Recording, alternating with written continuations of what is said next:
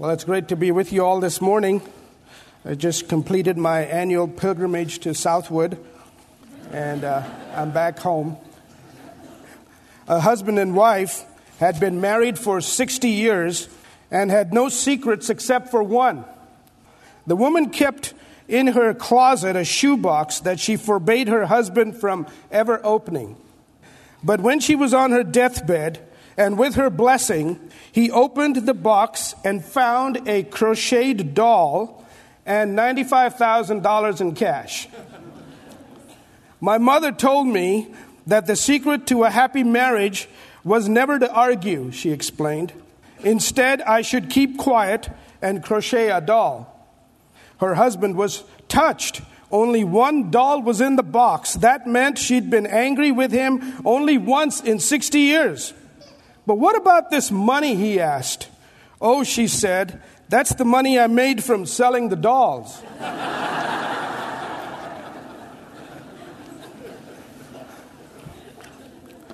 well, my prayer is that there's no crocheting in your home this Christmas. Actually, uh, $95,000, that's not bad money. Turn with me in your Bibles to Luke chapter 1. You know, Christmas is almost here. Some of the kids are counting. Three more days. Then I get to open my presents. This is a time of celebration, anticipation of gifts, good food, shopping. Oh, we don't want to mention that. Uh, fighting the crowds, looking for deals, maybe looking for the, a gift for that guy who gave you that bum gift last year. Hanging the lights, doing all the decorations in the home, very important, keep the wife happy getting together with family and friends, maybe going to Pebble Creek to see the lights. You know, they actually have a competition there, I think. All the Christmas lights at Pebble Creek. I think those people are crazy. Um, how about a hayride in Central Park? Uh, Santa's Wonderland. I've never been there yet because every time I drive by, I see those long lines of cars, and I said, Not this year. But this is a fun time of the year, isn't it? My wife and I were talking the other night and saying, you know, we get so busy with all of these traditions, and, and, it's, and it's things that we have created. It's our culture. This is how we celebrate Christmas, and it's become so busy that you really don't get to do the things that you should, which is relaxing and enjoying the story of his birth, the miracle of his birth, and pondering this Son of God. We really don't get time to do all that, do we? Because we're so busy with everything else. And you know, every year it becomes sadly apparent that fewer and fewer Americans understand what Christmas really means. Christmas is an international celebration of a moment in history on planet Earth when God's eternal Son, whom we know as the Lord Jesus Christ, became a genuine member of the human race in order to die for our sins upon a cross. Humanity is lost. It's fallen, separated from God because of sin. And its only hope for forgiveness was for someone who, would com- who was completely without sin to take on the punishment for all of our sins and such a perfect life, a perfect love, were impossible for any human to achieve. So, guess what? God did it himself. He sent his son from eternity into mortality, from glory into flesh, from a throne to a manger. Thomas Watson made this com- uh, quote. I'm quoting him. He says, that man should be made in God's image is a wonder. But that man should be made, but that God should be made in man's image is a greater wonder. And he goes on to say that the Ancient of Days would be born, that he who thunders in the heavens should cry in the cradle. This is the immeasurable gift of Christmas. Jesus, God's own Son, coming to live with us, God with us, Emmanuel, in order to save his people from their sins, and that through his poverty we might become rich. The miraculous gift of Christmas is God being born in a manger so that we could be born again in His glory. Now, if you want to read about the birth of Christ, you obviously go to the Gospels. The Gospels is all about the life of Christ. And there are two Gospels that give us the account of the birth of Christ Matthew and Luke. Matthew begins his Gospel with the genealogy, showing the fulfillment of biblical prophecy that Jesus was going to be born in David's line, prophesied hundreds of years earlier. But Luke, interestingly, starts his gospel with two unusual births. First, John the Baptist, and second, the birth of Jesus. Now, what do you expect? He's a doctor. So he was fascinated by these births. These were very unusual. And uh, so he begins with the birth of John the Baptist in Luke chapter 1.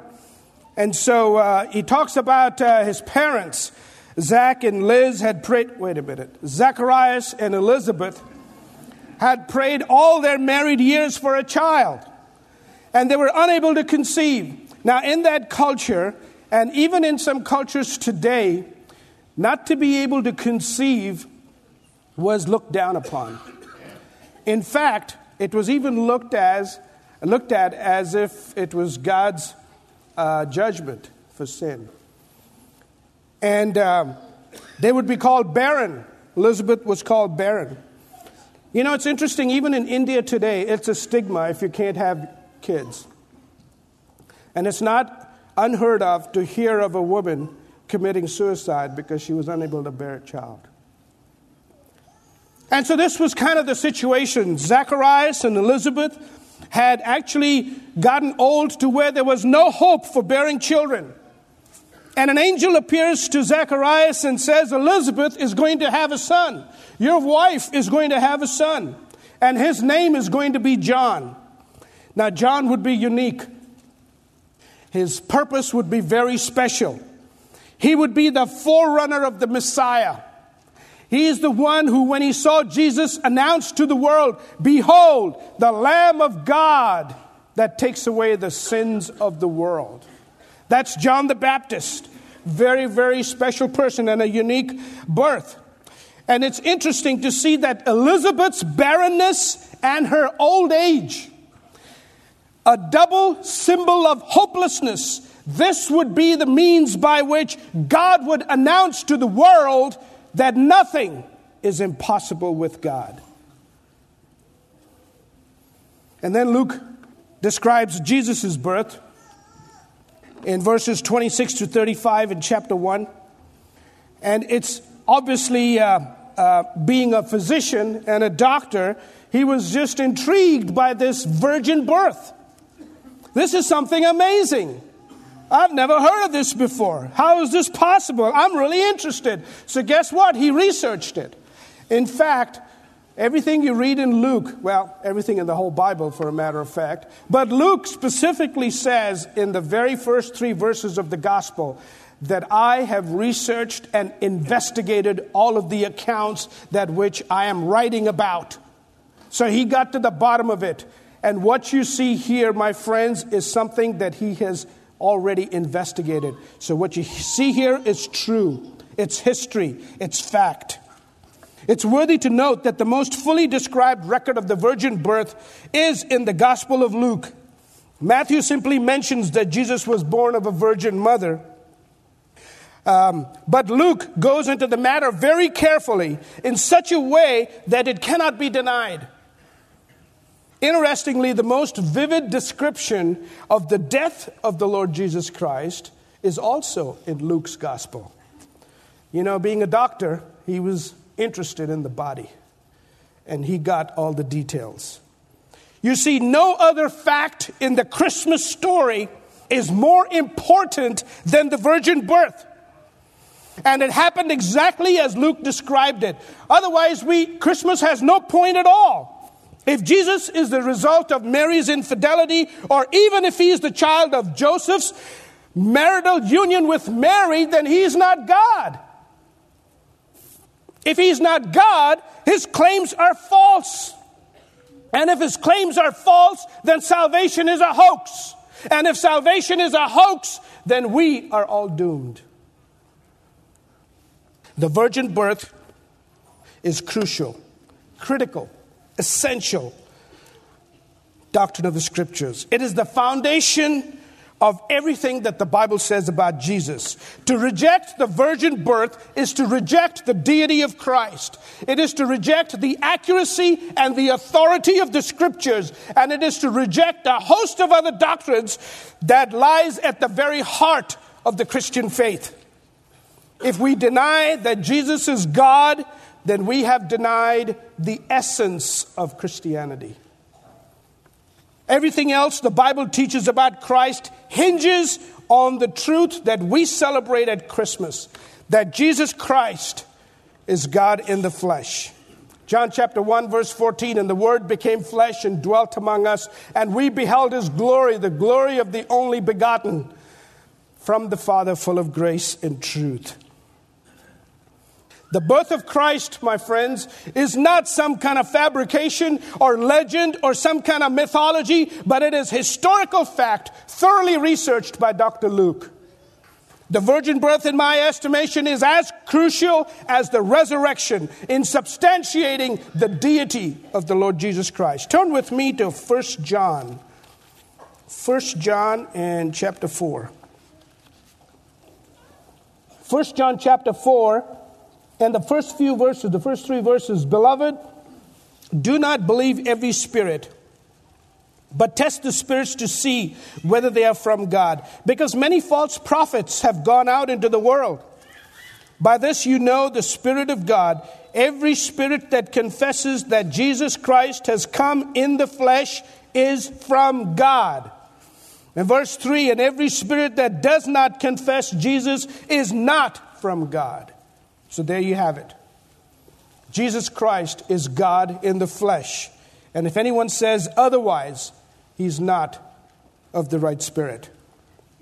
Back in Luke chapter 1, as he describes the birth of Jesus, he begins in verse 26 and says, In the sixth month, the angel Gabriel was sent from God to a city in Galilee called Nazareth to a virgin engaged to a man whose name was Joseph, of the descendants of David and the virgin's name was Mary. So it says Mary was engaged to Joseph. So engagement in that day is not the same as we have it today. In fact, in, in Hebrew, in the Hebrew culture, marriage had two stages. The first one is the betrothal period, and this is called the kiddushin. And uh, this is as legally binding as marriage. If at any time during this betrothal period, if either of the couple was unfaithful, um, they would have to uh, file a formal divorce, would be required to nullify the marriage contract. In other words, in the eyes of the public during this period, they were as good as married. But they did not live with each other. They lived in separate homes. They even called themselves husband and wife, but they had no physical relationship whatsoever. And this is the first period. The second period in the Hebrew marriage is obviously the, uh, the wedding. It's called the chuppah. And this is like our modern day wedding, except uh, it was a much bigger deal in those days in that culture. In fact, the marriage ceremony would go on for like seven days. No wonder they ran out of wine. Actually, in some cultures, even today, marriages go on for a long time. In India, the Hindu marriages, they go for a, a seven days as well. And it's a community affair. Everybody knows who's getting married. All the neighbors know. And, and everybody comes in, and it's a wonderful time of celebration. It's, it's really not like how we do it here. I mean, we have fun here too. But, you know, here we do is we have our list you know. And then if you're the if you're the bride's father, you take a good look at that list. So wait a minute, I want to revise this list. So you have revision number one. You know, then you look at your finances, you look at the reception hall. We need a revision number two. And we try to eliminate people. Not so in the wedding in the East. Even in India today, it's a community affair. It's a, it's a celebration where many, many people are involved. And so the angel appeared during this first period when they were betrothed, as good as marriage, you know. And uh, I was just thinking, just imagine a Mary. Mary's looking forward to the chuppah, the wedding. She's thinking about Joseph, what a handsome guy he is. He's a carpenter. That's really cool. What can I have him make for me? What's her house going to look like? What's it going to be like living with Joseph? And she's having all these thoughts, and then boom, angel appears. Hail, favored one. Scared the daylights out of her. if you look at verse 29, that's what it says. She was greatly troubled.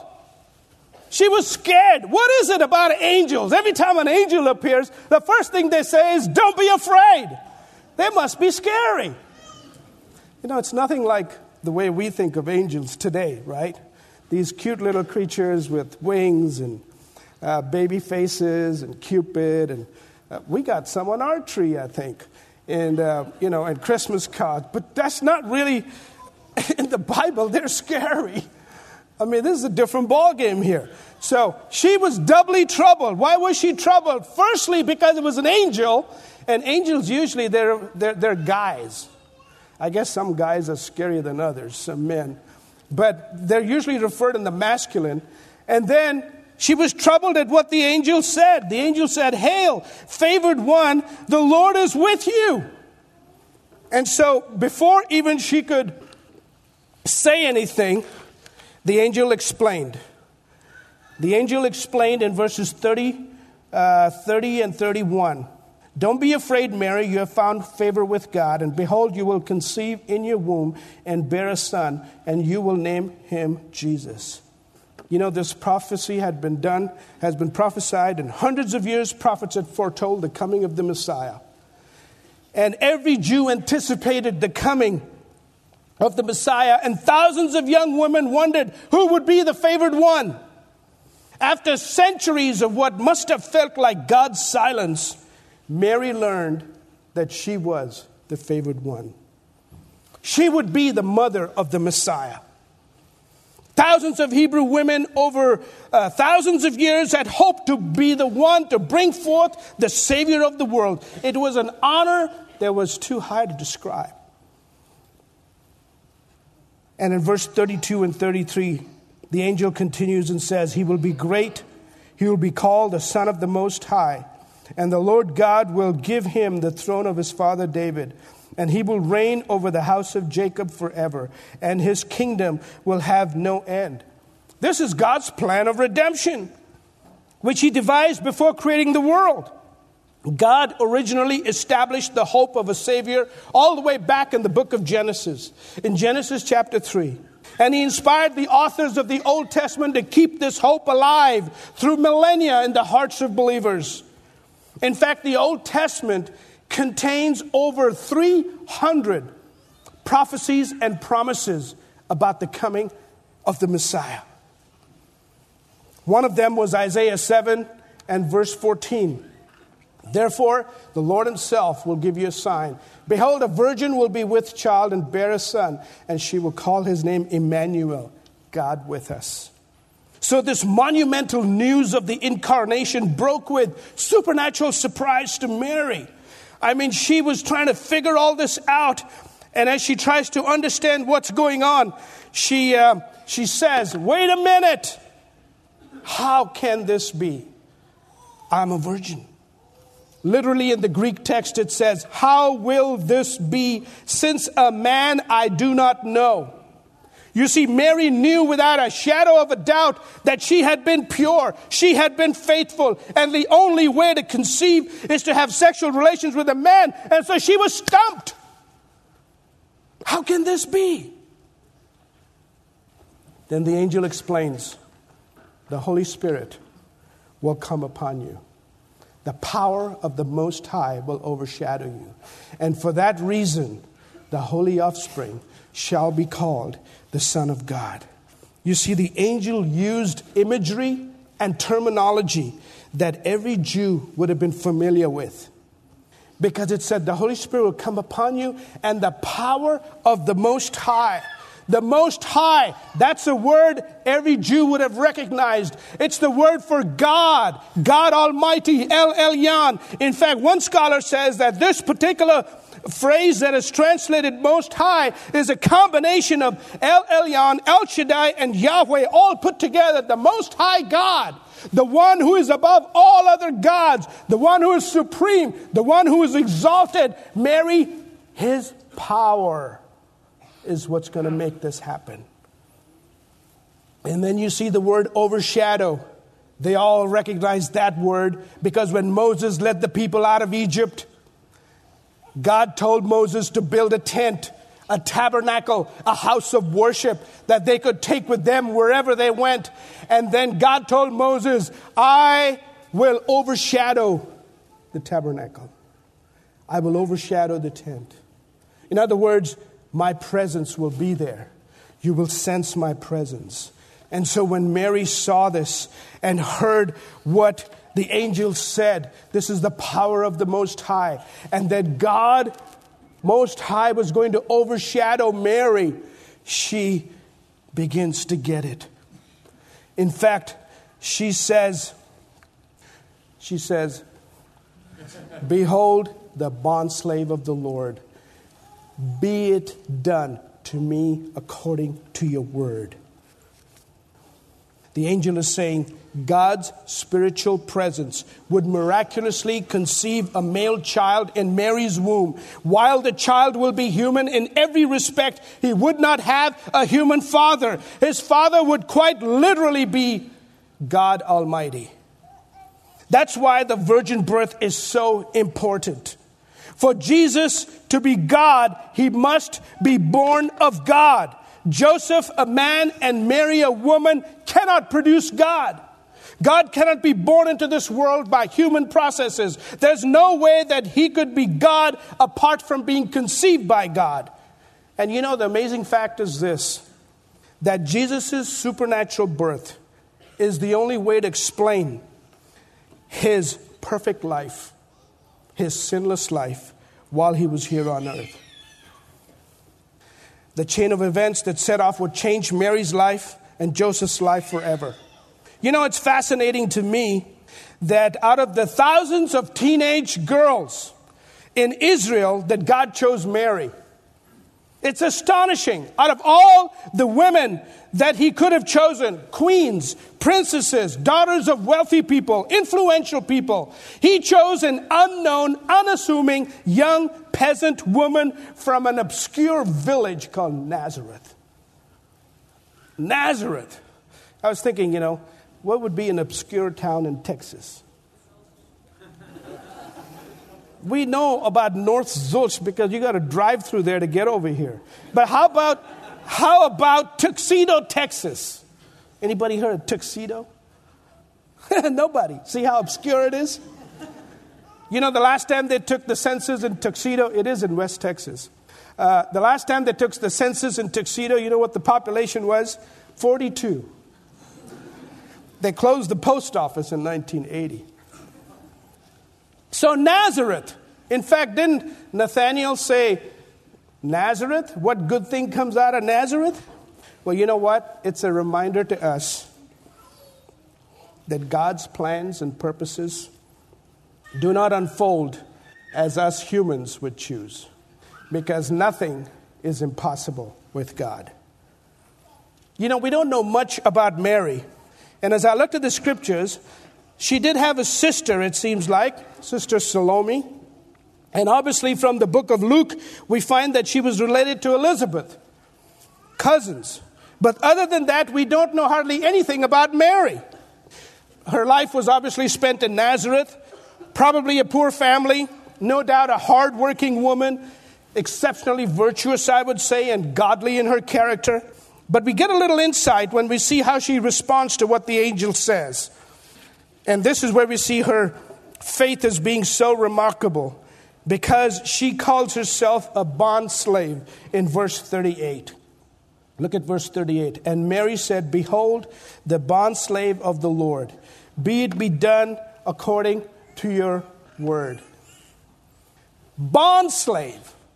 She didn't say servant, she didn't say slave, but she says bond slave. And you know what? Bond slave is a particular kind of slave. It's the term that is used to refer to someone who voluntarily sells himself or herself into slavery. So, what Mary was saying is, I am willingly committing myself to the unconditional service of God. Behold, the bondslave of the Lord. This is, this is amazing response from Mary. You know, she could have been tempted to boast. Hey, I got, I'm the chosen one. She could have been tempted to rebel, but she didn't do any of those. It was total submission. We get a, a little bit more of a glimpse into her godly character when you look at chapter 2 and look at verse 19. it says, Mary treasured up all these things, pondering in her heart. You know, I wondered what she was thinking about. Have you ever thought of that? Have you thought about what Mary and Joseph would be talking about when they went on their dates? I don't know what they were talking about. You know, this one song, Mary, Did You Know?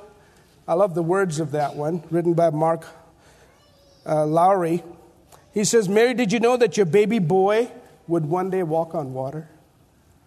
Did you know that your baby boy would save our sons and daughters? Did you know that he's come to make you new? That's good theology. And that one day he'll deliver you. That's deliver Mary. She also needed deliverance. Did you know that he would give sight to the blind man, calm the storm with a hand? Did you know that he walks where angels have trod? And I love this line when you kiss your little baby, did you know that you're kissing the face of God? Did you know that your boy is heaven's perfect lamb? The sleeping child you hold in your arm is the great I am. You know, Mary's response is further seen in the Magnificat. In, look, at, look at Luke 1, and beginning with verse uh, 45, 46. And Mary said, My soul exalts. This is the Magnificat, by the way. This is, uh, in Latin, it literally, uh, it's translated, My soul magnifies. So after Mary understood what was going on, this is how she responds. She sings a song of praise in fact, if you look at this passage, there are 15 discernible quotations from the Old Testament, which tells me that Mary knew her Bible. She knew the Old Testament. She was a godly woman. And you realize how deep and how mature her faith was. She was wholeheartedly submitted to God and God's plan for her with joy and rejoicing. There was no questioning in her mind, no doubting, no misgivings, no fear, no more demanding, no demanding of uh, uh, answers, just an instant submission and confidence that this is God's truth. The Magnificat is Mary's heart in praise. Now, unfortunately, there are segments in Christendom who have gone way beyond the scriptural bounds by venerating Mary lifting her to the level of Christ and literally worshiping Mary as if she's God. In fact, uh, Pope John Paul II, he totally devoted his life to Mary. He had the letter M engraved on all the papal garments. And in his will, he left the care of the Roman Catholic Church to Mary. There's no biblical warrant for this. Mary herself, as good and as godly as she was, saw her own need for God's grace. She knew she was a sinner like everyone else and didn't deserve God's grace. And so she rejoices in God, her Savior. Verse 47 My Savior. Only a sinner needs a Savior. Mary is not to be worshiped. She is not God. She is a humble slave of God, totally submitted to Him. So then, why did God choose Mary? Not because she was perfect, but because of His good pleasure and His perfect plan. The issue was not Mary's individual worthiness or human merit, it was God's sovereign choice.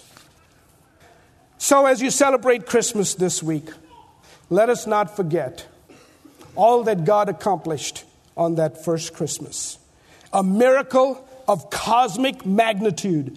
And this incomparable miracle of divine incarnation by means of virgin conception resulted in a person who is not only 100% deity, but also 100% hum- humanity, a descendant of David, a descendant of Judah, of Abraham and Adam.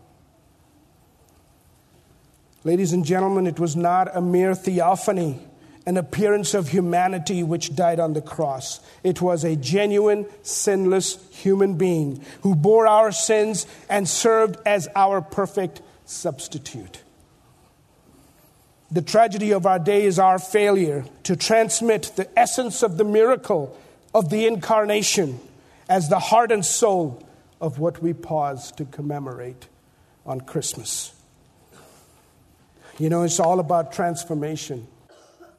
And uh, I'm reminded of the novel by Charles Dickens, A Christmas Carol, written in December 19th, 1843. And it has never been out of print. Classic.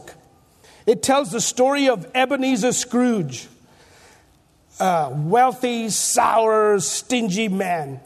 He said, and this is what he says Every idiot who goes about with Merry Christmas on his lips should be boiled in his own pudding.